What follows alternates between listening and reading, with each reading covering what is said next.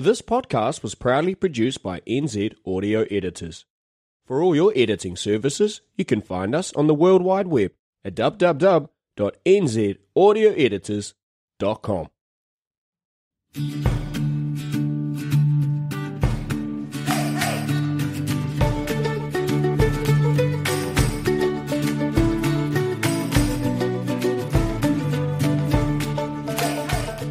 Ryan J. Melson and Greg Moll from One Plan for Retirement would like to welcome you to the NZ Guide to Financial Freedom.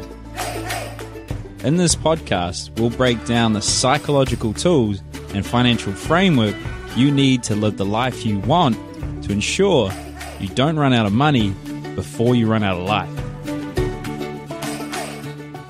Okay, cool. Well, we've started now. Yeah. no, no, that's a good place to kick off. But uh, just, I'll be curious. We are just um, talking off here Yeah. that you had a bit of background in the hospo. Yep. And you probably got some war stories. Oh yeah, for sure. Surely give us the goss. Oh look, it depends where you want to start. right? The worst, but no. yeah, I mean, there's there's heaps of crazy stuff in hotels. Yeah? Talk right. There's everything from like the scandalous through to just the sad. You know, like you have everything from like we had a um, hens night who decided to put big black dildos on everyone else's doorknobs. So when they went back to the room at the end of the night, they had to get through a dildo first. Who knows where they had been, you know? Jeez, this is the Um, first five minutes So building. it. So it starts scandalous all the way through to sad, where after three days we hadn't the do, do not disturb do not disturb sign was on a door, and after a few days we have to go in the room. We have to check to make sure everything's right. Father's OD'd, four year old daughter's eating the minibar.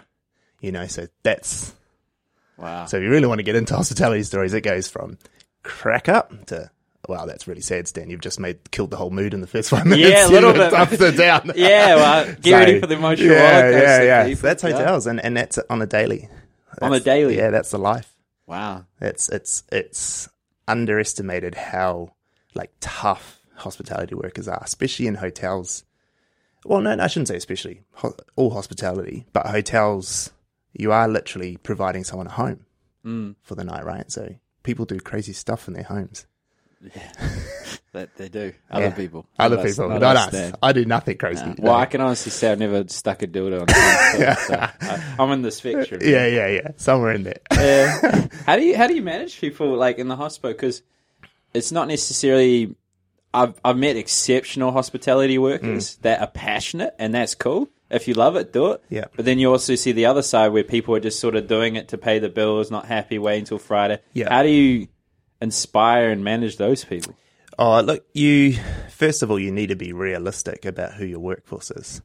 Um, if you've got, you know, someone in there to who's studying to be an engineer and they're just this beautiful mind, and there's no way they're going to stay in hospitality, well, you just have to understand that that's what it is and use them appropriately. Like they are there to fill a need that you have, and um, they're happy to do it because they'll get paid for it as they should be. And so you got you got to not put expectations on them that you would on your superstars who love it as their passion and want a career in it. You know, and if you're a leader who thinks that everyone should thrive to be the best that they can be in their role, well, then you're just crazy. Like that's not what people are doing.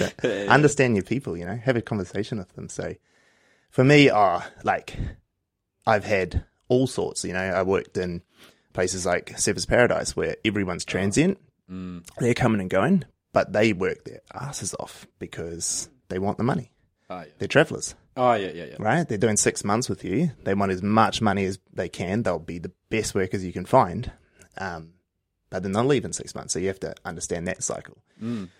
Or Central Coast, New South Wales and Terrigal, where everyone was between 18 and 22, weren't sure if they're going to uni or what, still lived at home with their parents, young white Australian people who mm.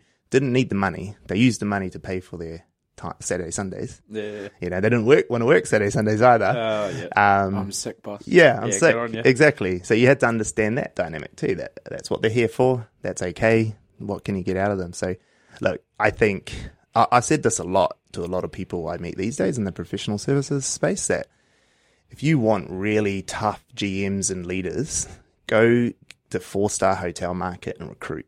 Like you will find the most resilient and like diverse leadership you'll ever find because they have to deal with all sorts all the time. Yeah, yeah. Yeah.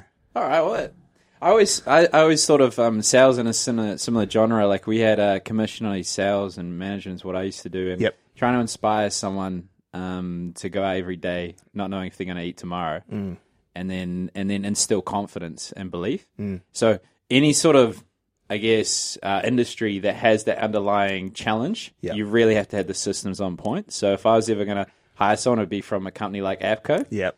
bit of a shout out, but it's in 27 countries. And the problem is that they had a class action Oh yeah. uh, uh, issue against them because they treated contractors like employees. Ah, yeah. And they had these out of it sales games like Wolf of Wall Street. But Yeah, aside from the people that did it wrong, the systems were pretty good. But all right, well, would that that'd probably be an easy sell because it's like transferring someone over. We'll get into your actual Yeah. business soon, don't worry. That's but like all right. transferring someone from that management role and Yeah. dealing with these people that you know transient or eighteen to twenty two, Yeah. and then coming in an industry they believe in, Yeah. wouldn't be a hard sell, really. Wouldn't be. Like Or to would be. transfer them over, or is Yeah. there is it like a really once you get to management, it's a good money, or is there something Uh, different once you get higher up? Or Look, in hospitality, it's a really like from a to start with with hospitality in the top level management. Yeah, it's good. It's good. The money's the money's there. Um, it doesn't really start until you're in that you know executive level, um, Okay. top tier management, and it's in four star and lower hotels or, or not very big hotels with big food and beverage operations. It really doesn't start till you're GM. The money. okay, Um, in the big five star hotels, the 500 room hotels with four outlets and all that sort of stuff, the money starts from the uh, XCOM level, you know, director of food and beverages and stuff. So there is that. And then those leaders are the one, those leaders who have made it to that point, to the XCOM or GM, are very resilient, very business savvy, um, and they can do everything because they have to. Because you don't, you can't, in, in hospitality, it's such a low margin game, you can't just hire someone to do something. You have to figure it out if you need like as a GM if I needed to understand marketing or you know in, anything I'd have to go and Google and learn how to figure out do that and then do it. Get a business case to say it worked and then maybe the owner would give you some money wow, to be able to do it. But from a transfer of skills um, to other industries it's quite hard because hospitality especially New Zealand and Australia New Zealand and Australia have a don't have a great reputation of hospitality in terms of like their professional abilities and leadership abilities. It's not it's not it's not the first place you'd think to look, you know? You know, you're not gonna go right? yeah. So a lot of professional services would look at them going, No, where is all your accounting experience? Where is all your but you know, they're actually been in there running businesses. They're, they're probably akin to small business owners. You know how if you go to someone who's been a small business owner their whole life, they they know a ton about business, way more than most people do. For if they haven't had a formal degree in it, right? Like just from on the job training. Well, hospitality is kind of akin to that, where they just they've just got the grey hair experience, you know, because they've just done it for long enough. Um, but getting giving them that chance is hard. Like most people, when they find out that I used to do hospitality, like, why do you do marketing now? Like how does how does that work? And I'm like, well, it's not that I do marketing. I run a marketing business. I'm a business leader. That's what I do first and foremost. You know, I have a team and I manage them. That's what hospitality leaders could do. Yeah, I always think there's probably a good opportunity then for them to get into like um, COO roles, things like that. that makes sense. Like, uh, everyone talked about experience, but most CVs are chucking them in. Like I used to do recruitment with the sales. It's just like all I care about is the mindset and the willingness to learn, and Yep. that, that they buy their vision aligns with ours. Yeah. because nearly every salesman that I brought into the mm. office that had prior experience had a full cup and didn't want to learn. Yeah. And then they had to go through like weeks of not performing Yeah. before they their ego dropped out. So I would say the the important part is the transferable understanding of people. Yep. And then also with the hospitality side of things is the resilience, the understanding, be able to have your hand in every pot like mm. a small business owner. Yeah. But how did you transition from hospitality uh, GM Yeah. To oh I'm going to do a marketing company? Yeah. Well, it started off actually. Um, well, first of all, the catalyst was that um, I I was, you know, from my own opinion, pretty good at what I did. I I'd had a pretty good career. I'd got up the ranks pretty fast and done a lot. I had a lot of success.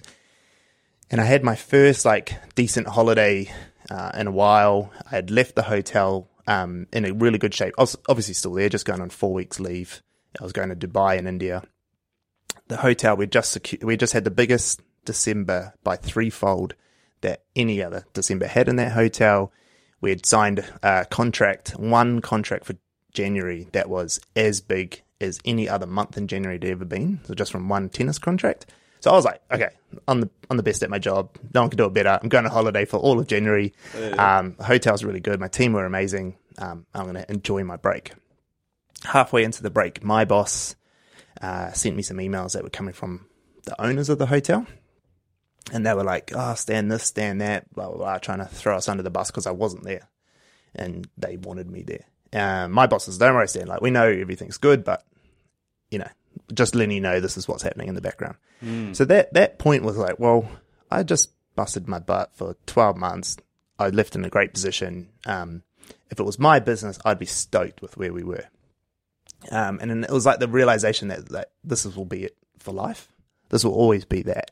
It's always going to be other people's money that we're playing with and we're dealing with. And I was like, well, I need to, I need to do this for myself. I need my own business. I need to be the own boss, uh, answer to myself. And so that was catalyst. So that's what, that was, that was the reason why I decided to get Yeah, out of that, that industry. Um, and then it was about nine or 10 months of like planning what that would look like. I actually wanted to get into more business advisory, business strategy. I thought that was where my, um, expertise lied from a most transferable skill, you know, to, you know, run these $10 million businesses and run them successfully. So I thought that's pretty easy transition into other people's businesses. Probably not at that level. They're probably only, you know, one to five million is probably the businesses I'd probably work with. But every business I kept meeting kept asking me, or how are you finding business? How are you generating your, your leads? You know, because I'd only just moved back to New Zealand. I moved back last October when I started it and I kept saying, Oh, I'm using LinkedIn. How else do you find people? Like, that's the only way you could possibly do it. And they're like, What? They just all gave me blank stares. Like, mate, it's a recruitment tool. That's how I find my new sales manager, you know? Yeah, yeah, here we go. And so um, they kept asking for help with that. I taught them. I started realizing that oh, I don't want to do this day in, day out, teaching people LinkedIn. So I productized what we did and said, I'll do it for you instead. Um, and then one thing led to another. More and more people wanted that. Uh, then lockdown happened, and then all the clients fell off the books, completely wiped down to zero. And then everyone who started coming back two weeks later, just Stan, we just want leads. We just want help with the branding. We just want help with driving it. So all the strategy stuff fell away. And I said, you know what, let's just go all in on this LinkedIn marketing, B2B marketing. And that's sort of how that transition happened. So it was almost a little bit by accident, but it was just seeing the opportunity where it was and Yeah. going going for it. And you know, we had spent a lot of time last summer productizing the LinkedIn stuff anyway. So we, we, we spent a lot building the infrastructure to how to do that. So when that became the only opportunity, um, we could scale quite fast. We could take a lot of people on really quickly. So Hmm. that's how, it, yeah. So Good adapting, Yeah. man. Yeah. Well, it's the hospitality resilience that's it, there. right? Just just a bit of story on don't sleep on someone in hospitality. We had um a guest on uh, Daniel. They can scroll back further. Yeah. But he he like he couldn't read. Yeah. Um, at the age of twelve, he started school wow. because he was living out in the forest, um, learning this alternative school. Yeah, yeah. And then by seventeen, he loves ice cream, so he's like, "Why don't I work in an ice cream store?" Starts working, slowly works his way up to head of strategy Oh, wow. of the whole ice cream company, which is the biggest in Israel. And in between running strategy, because he um, he would bike, bike along on his little push bike, Yeah. and go from store to store because he's like like ninety or twenty at that stage, and he, he was giving advice, and they're like, uh, they he eventually got the head strategy because they said, Yeah. "You're actually already doing the job, so why don't you just say head of strategy?" And then he became um, he was on Forbes magazine top Oh, wow. most influential people under the age of thirty. Crazy. So don't sleep on those people, Nah, but nah. hospitality. Yeah. So on that on that note, people with the LinkedIn side of things, Hmm. what is where do people go wrong? Like where do they start? Like what's your what's your secret sauce? yeah. Uh, just turn up, like everything, right? Like most people don't turn up to LinkedIn. They, um, yeah, they can't. It, like for most people, it is just another social media. They're not really sure how to use it. It doesn't look like Facebook to them. Um, and the history of LinkedIn is that it's a recruitment tool. You put your CV on it, right? So there's a lot of people trying to transition to understand that, okay, no, it's not just recruitment tool. It's a professional network. So it's that, that mindset shift. And it's also, um, most people uh, with social media don't have one the confidence or the time.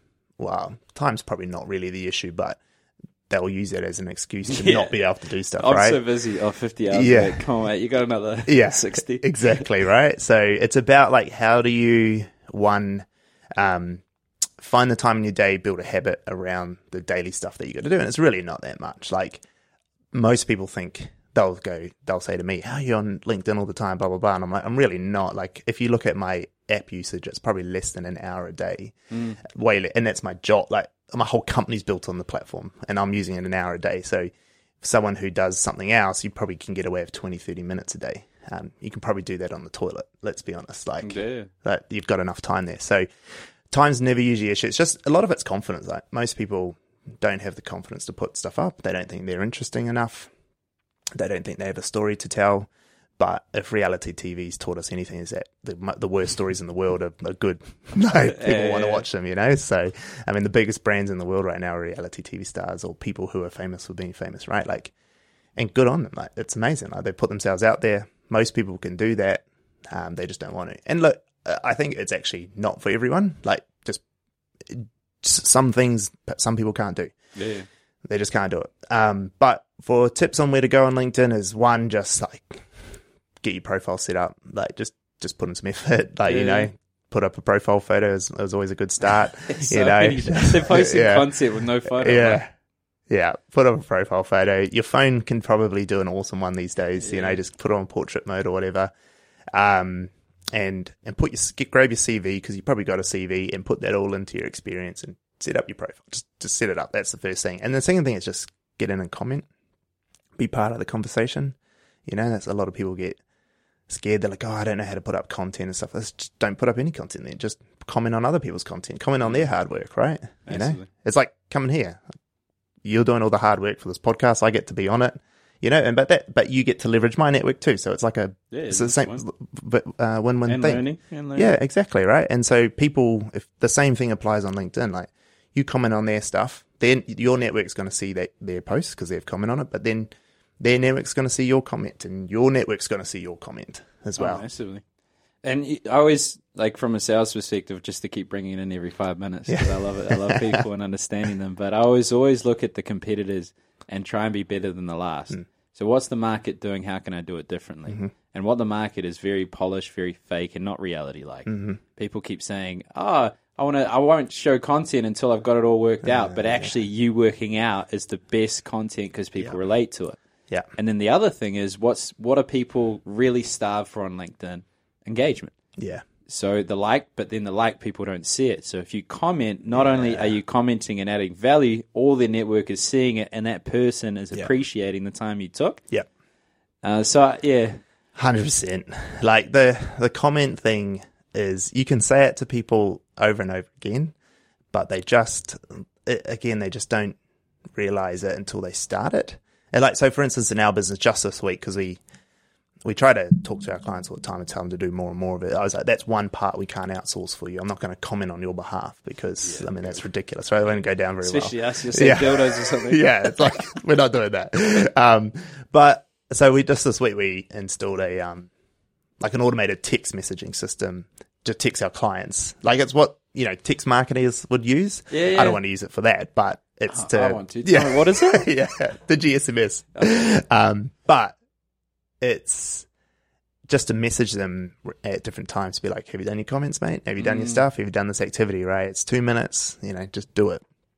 It's just ridiculously powerful Yeah, to be able to do it. I mean, it's why Twitter still is still a thing, you know? Like most people thought Twitter would have died off, but um, with all the new sort of Instagrams and stuff like that. But Twitter's massive because it's people having conversations, and that's Yeah. why it works. Conversations, like everyone knows, the comment sections are the best part. Like, oh oh, one hundred percent. I love the comment section. Like, Yeah. it's, that's where 50 minutes of my hour every day on LinkedIn is stuck in, is people's Yeah. comment. It's just the, the tirades that happen in them are just so good. It's Oh. just such good entertainment. I'll call it like even even YouTube videos. Oh, Like the YouTube. videos already through. I'm like reading the comments. Yeah. Like I love it. it. Ah, the worst does my head in. Comments off. Which one? On YouTube. Oh, yeah, yeah. some some media outlet Yeah. are worried about brand perception. It's like it's a conversation. It's a dialogue. Anything you do wrong, you can say sorry. yeah. As long as you have good intent, you'll come Yeah. right. Yeah. People will hate you for a couple months and you come is. right. Get over it. But the, the other thing on LinkedIn is people actually get a notification when you comment. Mm-hmm. So you've got these 10 people that have liked it, you comment, they all see it. Yep. And then anytime they like it, I just interact with them. But how do you do, like, there's a, there's a challenge. So, like, if you're scrolling through your feed, you can just comment. But sometimes there's some guy in California and some person in New Zealand likes them. Or it's quite hard to do targeted. So I use Sales Yeah. Navigator. Is that Yep. what you recommend as Yeah, well? yeah. We use Sales Navigator for all our clients. Okay. Yeah. Um, look for a targeted comments. You mean like to go after certain people? I mean, you can search by content. So the search function on LinkedIn, you Mm. But can, not by location, though. So you No. search finance and then, yeah, yeah. There's ways of doing it. yeah. Yeah, there's ways of like. I mean, it's it a away. bull. Well, no, no, no. It's just it's a boolean search, right? So you can use words like not and and and capitalized, and they'll they'll work. So so boolean search means like it's it's taking um it's not just taking the letters in it and, and doing a search on that. It's it's not Google, which uses some AI in the background and, and its special formula, but it's like if you use quotation marks, it'll lock that in as a string of text as opposed to individual. And and capital and will be I want to search this and that. It has to have both of those keywords in it, or or can just be one or the other. Not so it doesn't include that. So you can get location stuff in there because you can have things like and Auckland, you know, stuff like that. So there are ways to, to True. figure it out. You do, it takes a bit of work. Yeah, but, yeah. I mean that's uh, that's essentially our business models that will take that work off you. You know, so then find and how to find that. And so you've got to learn how to do it. But I mean, yeah, happy to tell people how to do that. Yeah, I mean, no, it's not really like- secret sauce. It's Well, it's applied knowledge they pay for, not unapplied. That's what Verity Craft, you might know. yeah, Yeah. yeah, Like uh, what I'm using is, um, so I target people that are 10 years in a certain company and industry. So Yep. they're close to retirement. And then a secondary connection. So that's someone that knows Yeah. someone. Yep. You know, I'm just doing it for yeah, them. yeah. You know, But then if I then I find everyone that's posted content and I click on it and Perfect. I just type some stuff, the whole network sees it. I made the mistake Yeah. of only commenting on people that had like ten likes or something because I was Ah, like yeah. more bang for your buck. yeah, But then you're spending Yeah. thirty minutes to find that one person. yeah. And actually, where that goes wrong is that if there's got if it's got 50 likes and 40 comments, those 90 people are all going to get you a notification that you commented on that post as well. Yeah. And their networks, you know, it does. So like the more on it, the better, the more bang for your buck. yeah. No, that's what I'm saying. Oh, you went the highway. Ah, yeah, okay, but yeah, in the interim, I'm actually missing out on a connection with someone yeah, that would yeah, value no, it. yes, yes, okay. So I do both now. good. Both yeah, good. good. Yeah, Uh, yeah, I'm just gonna 100%. just keep hitting you up Yeah. to critique. Well, that's it, right? It's like the two sides of the coin. One, you're going to get to a bigger audience, and, Yeah. and bigger audience is good, reach is great, but also that one who's got hardly any contacts or any, any likes. I mean, they just got a comment; they never get comments, so they're Yeah. stoked. You Oh, know, no, they're going to have a conversation yeah. with you. Yeah, yeah, legit, and especially if it's not like a copy paste. Yeah. that's where it goes wrong too. yeah, yeah, yeah, yeah. Add some value to your comments. And another another thing they're starved for, apart from comments, is the opportunity content, which is what you provide. Mm. But another way, like so, like you and I, we're doing this. I'm Yep. going to split it down and put it in a Google Drive folder, and you're going to use the content if you want, Yep. because content's hard to come by. Yeah. So not only that, uh, people getting exposed through the commenting, but if you're providing mm. content to an intermediary with a mm-hmm. mutual relationships that's beneficial or an actual client, Yeah. then their network's being shown your content. Yeah. Have you ever tried that angle with the? Yep. I mean, yeah, I mean, yeah, 100%. Like, con- there's, whenever you do content, you should think about how many times can I get it up? Like, if I do a piece of content, how many places can I get this content put up? Are you on TikTok then? Well, I am on TikTok, but the only reason I don't have it on my phone this, yeah. is it sucks. That's the one social media that sucks me in. I uh, my average used screen time on that was like four hours or something.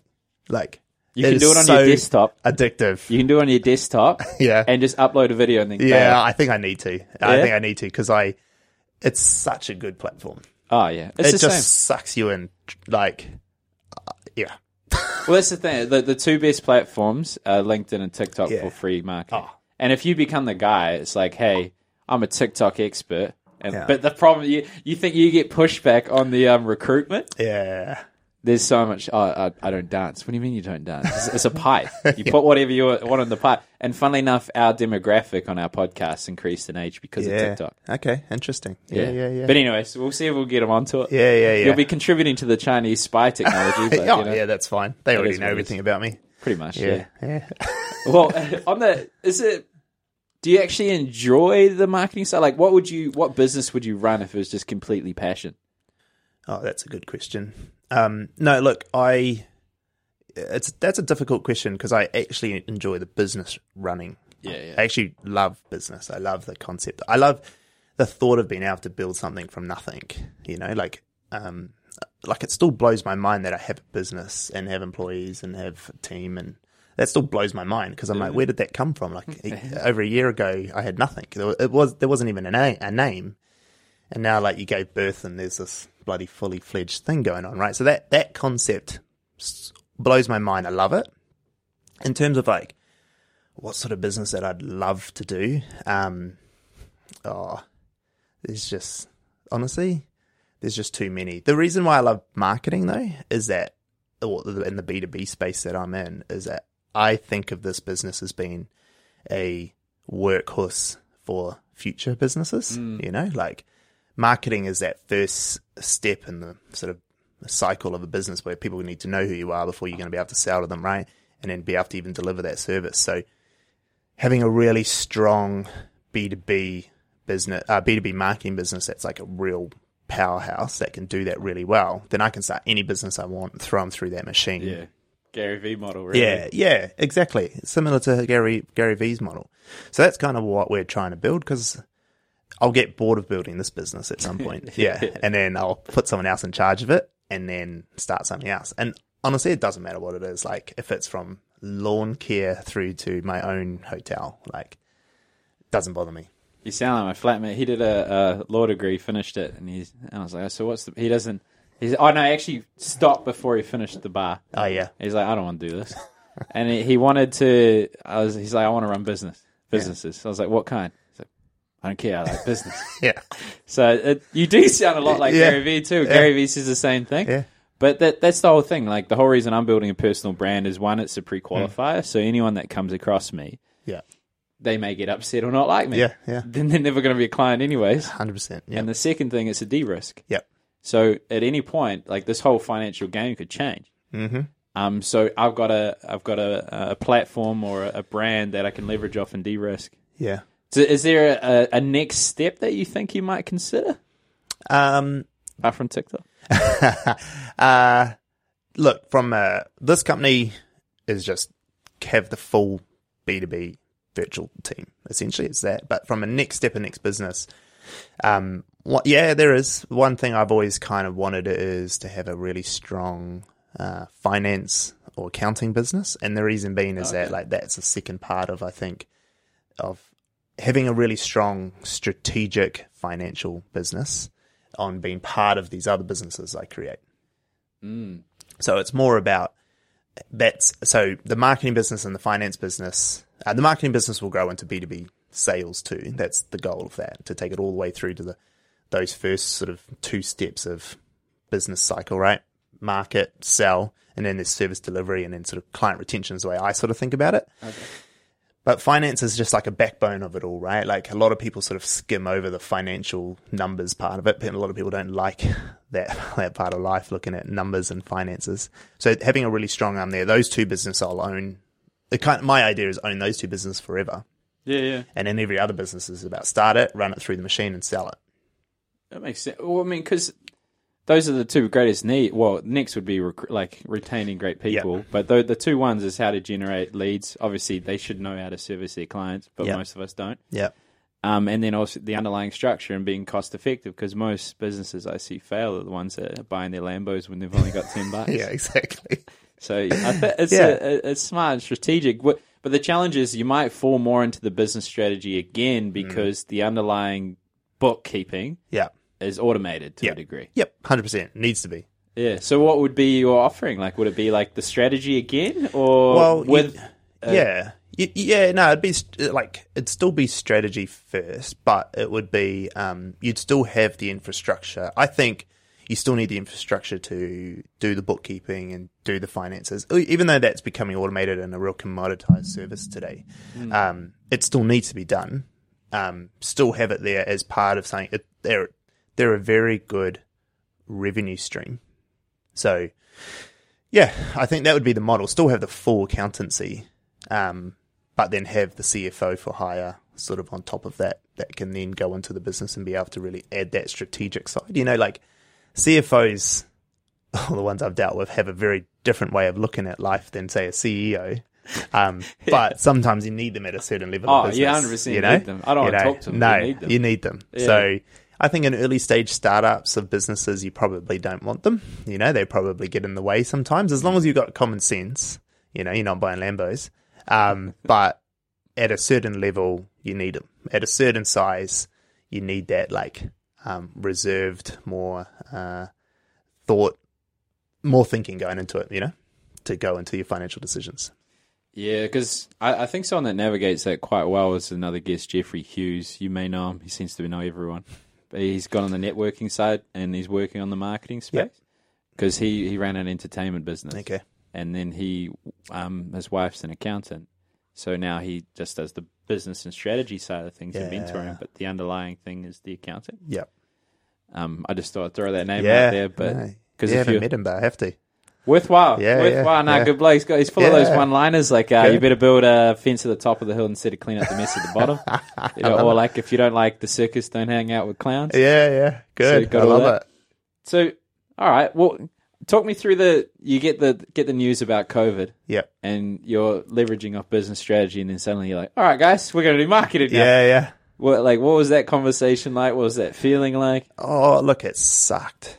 Um, yeah, it was probably the first time in a long, well, maybe my whole life that there was, um, I guess maybe the thought, the feeling is depression. Like that, I was like, crap. Like the last six months, I've been building this, and it all just fell away. You know, and and and for a lot of people over that time, there was uncertainty. You didn't know what was going to happen. Like the world might have ended tomorrow. You didn't know. Yeah. You didn't know if it was going to rebound or what. So I actually, um, I ended up playing video games for two weeks straight and just eating everything I could put my hands on. Um, and that's all I did. I didn't exercise, didn't do anything, just played video games. I just had to like, I had to get out of my head uh, about it all. Otherwise, it was just. Were you a single depress- operation then at that point? Oh, we had a couple people with us, but yeah, all contractors at that point. Ah, okay. Yeah, so you're like, yeah. hey guys, use the, the wage subsidy, take a break. Yeah. Okay. Yeah, yeah, exactly. So, um, so at that point, it was still quite small and just using people as contractors. Um, and so, yeah, that was another thing. I was like, what, like, for me, it was about, I had convinced my partner to move to New Zealand. She's Australian and start this, right? And do all this, go on this big adventure. And then it all fell apart. So Oh it was like, there was a lot there. Yeah, yeah. And I'm, I'm not that sort of guy. So I, yeah, I, I had these feelings I didn't know what they were, so I was like, "Well, I'm just going to play video games till they go away." And then they did, and then oh, I Oh, wow. realized that, Who needs therapy? yeah, who needs therapy? What was the game? Assassin's Creed. Oh, yeah. I Oh, just that played, yeah, alright. yeah. Yeah, So I yeah, just cut up heaps of people. Yeah, that's it. Just assassinated all my feelings. um, and so I just, and then I just decided, you know what, like. The only way this is going to work is I get out there and meet some more people. I can't get out of the house, so Zoom's working. And I just went on LinkedIn and messaged everyone saying, Do you want to have a coffee over Zoom? Let's do it. Lock it in. Here's my calendar link. Book something in. And then I was averaging nine nine uh, calls a day for the rest of lockdown. And then the business just started flying back in because, you know, you just put in the work and did it. Uh, got over myself and just started working again. And yeah, it all started flooding back in because everyone wanted to talk because everyone was in lockdown and everyone missed people. So they were all happy to have chats. And I, uh, yeah, I just, like from 9 a.m. through to like 6 or 7 p.m. every night. It was just my partner didn't see me. I was in the room. She didn't see me for two weeks. I was just playing video games, and then she didn't see me because I was just on Zoom calls all the time. Yeah. Um, but it was good, and it was I met like it ended up being from the five months from March through to whatever.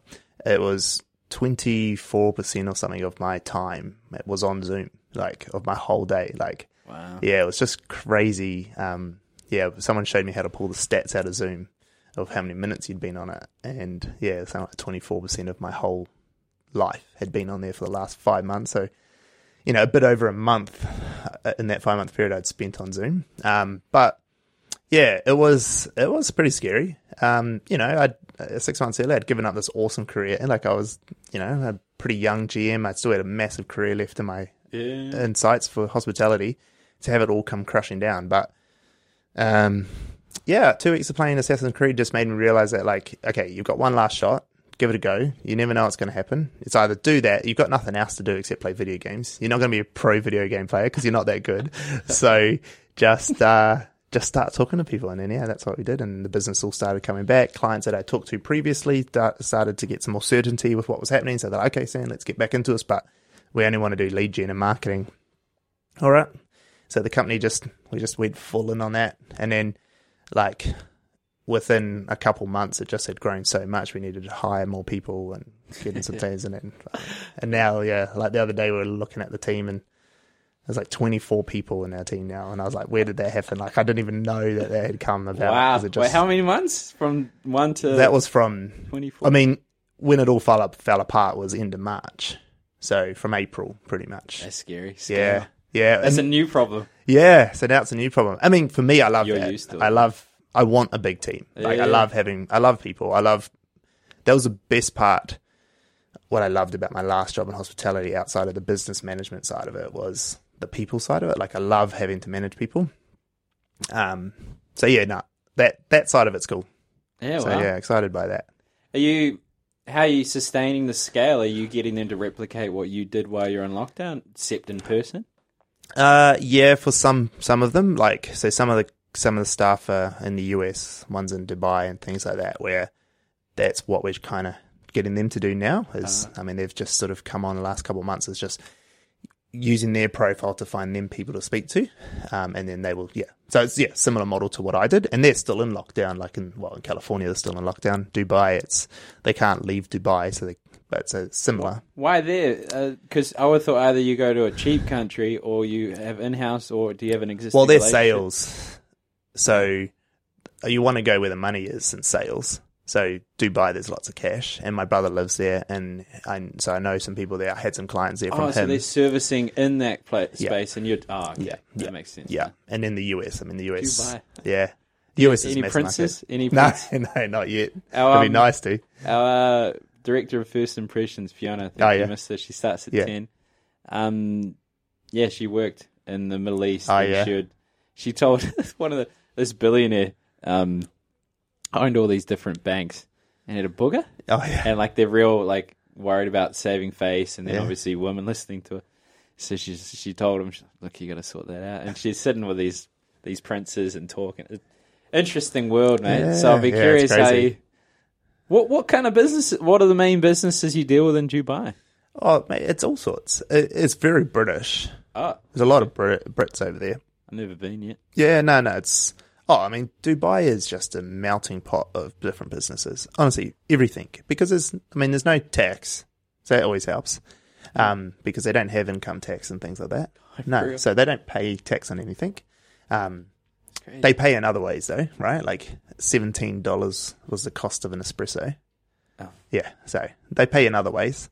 Um, Your marketing would be dirt cheap. Oh. it's only it's only this much, Mate. This just like twenty cups of coffee. Exactly, exactly. like the girl over there is like, we can easily double this price. Yeah. And, and and so our model is to tell her, well, anything you sell over what we need to run it, like what we do, you can keep.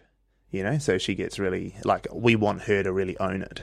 yeah. Um, so she's like, yeah, cool, let's do this then. You know, so if she can sell it for more, then she'll take a bigger chunk um, of what we do. What are the challenges with being international? Get just communication. Just keeping Yeah. her motivated and trust. Like, how do you how do you mediate the potential risk? Uh, well, see, the thing is, is that she is essentially plugging into us. So, um, our risk is mitigated that if she wants her client's work done, she's got to go through us anyway, right? Like, Yeah, yeah. she- I mean, she could run off and steal our idea and start her own team and whatnot. Oh well, there's you know, there's plenty of fish in the sea, right? Like, Yeah. it doesn't matter. She ran off with a few clients and good on her. Yeah. I, like the goal is to provide her with a platform where she doesn't feel that that's a good option. You know, well, why should I do that? I'm still making good money and he takes care of all the crap. Mm. So it's about trying to do that and try to give her everything she needs to build that. And I guarantee I'll get done over by someone that we do this Oh, way. yeah, it's business. Who cares? Mm. Like I'm not putting all my eggs in those baskets, right? Like I'm still the main salesperson for the business. I still bring in the most revenue, and that probably won't change for a while. I mean, I'd love for it to change. I mean, that'd be amazing if all the other guys started smashing me. I mean, that's good for me. But like, yeah, you can't you can't be afraid of that. Like if people people are gonna do it, like it's gonna happen. I know it will happen. Like you got to be stoic about that sort of stuff. Like just be prepared for it. And if it happens, be like, all right, cool, all right, see you later. Well, the funny fun. thing is, the more responsibility and um, I guess investment you put into someone, um, the more loyalty you get out of it. Yeah. And there's always that point where someone takes them away, but it is what it is. It's just a part of the beast. That's it. What on the because you had those two businesses, the ones you're thinking the future, the business and finance side of things.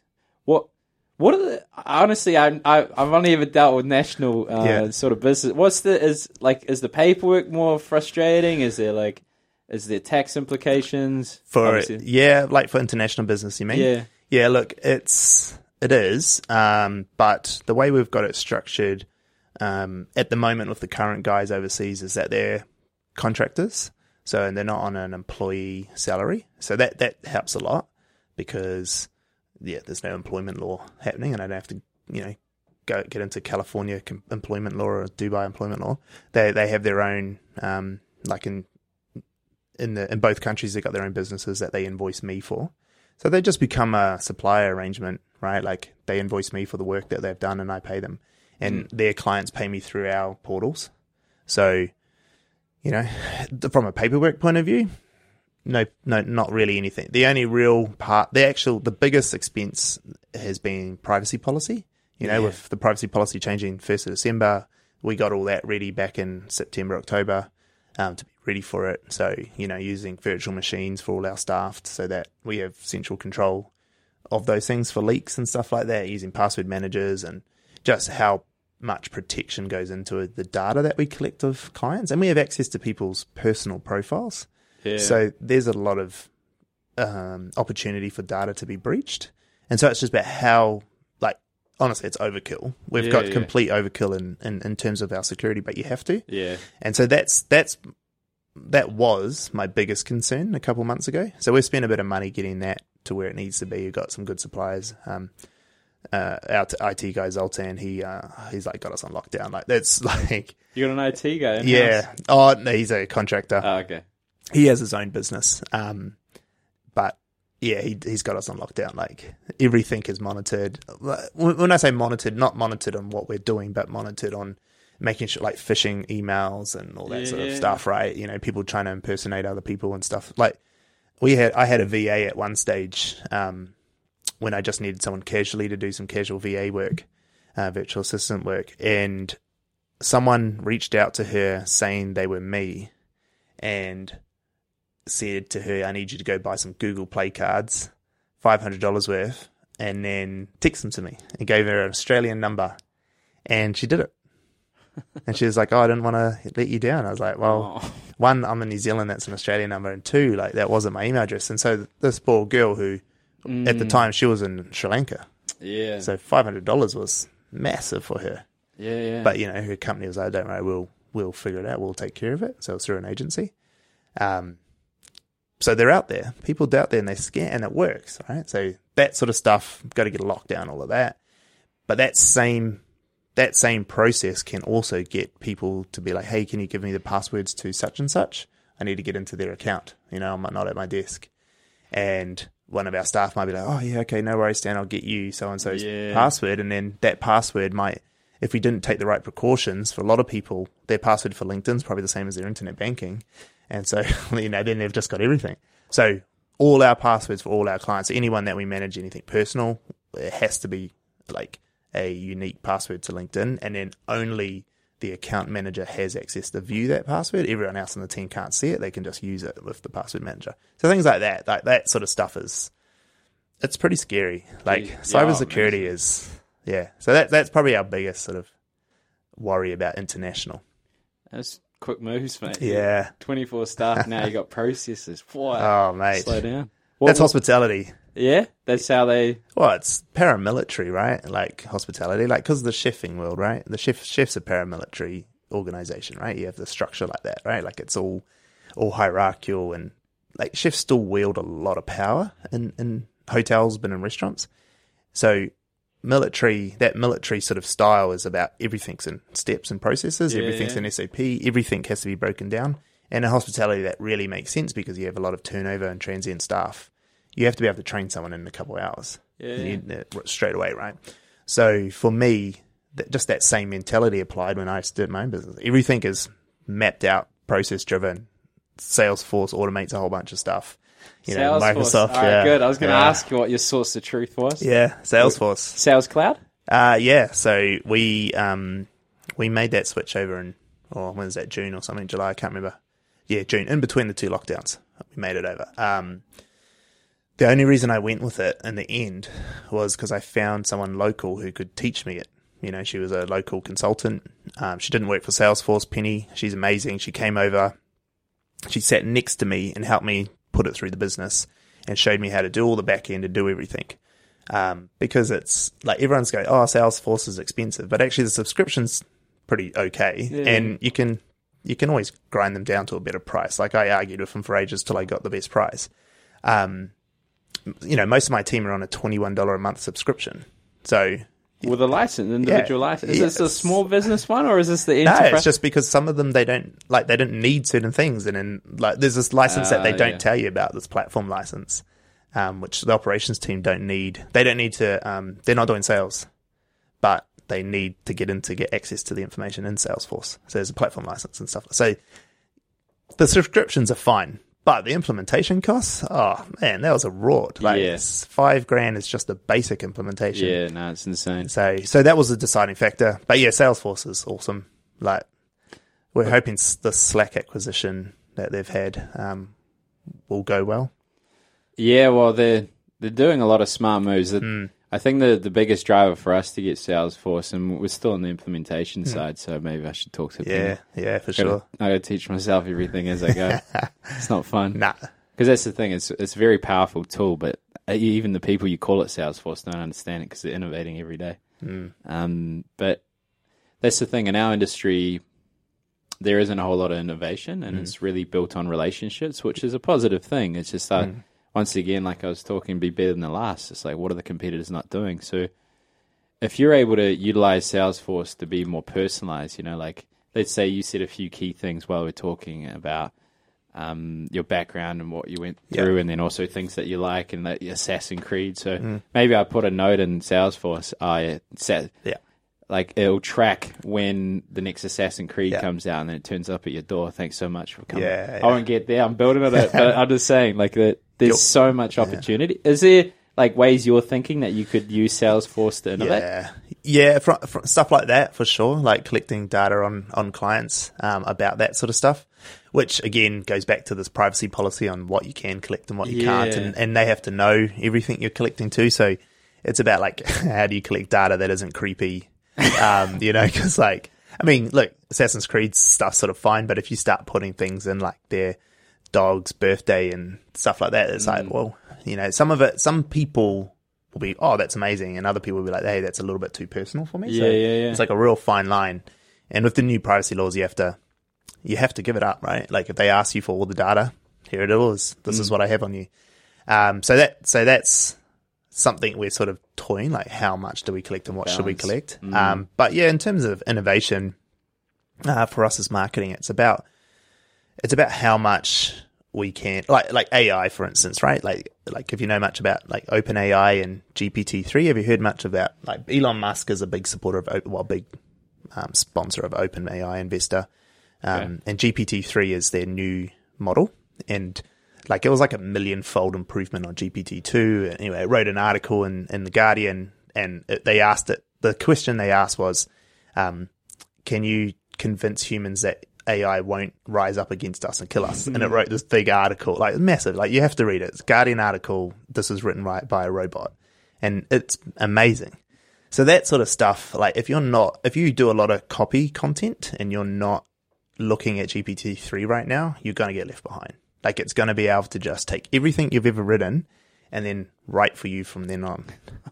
Like so, God. oh, it's just it's crazy. Like you know, already there's some firms out there now. Like we're we're with a couple who are really experimenting with it, but they're doing like headlines. You know, like headline writing copies, like things that work to get the psychology of people to make them click on your your headline or uh, Google ad text, what works best on that, you know, because this AI is scanning the web, it knows what people are clicking on and what people are going. It's like, well, why are they? What are the common threads between these these links?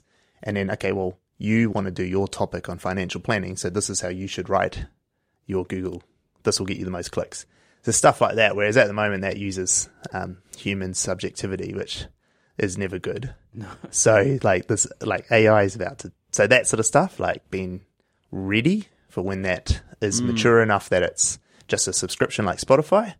That's where you want to be a part of if you if you do any copywriting at all, anything, it's coming, and it's going to put a lot of people, like a lot of copywriters, out of business. But also, if they're smart, they will train it.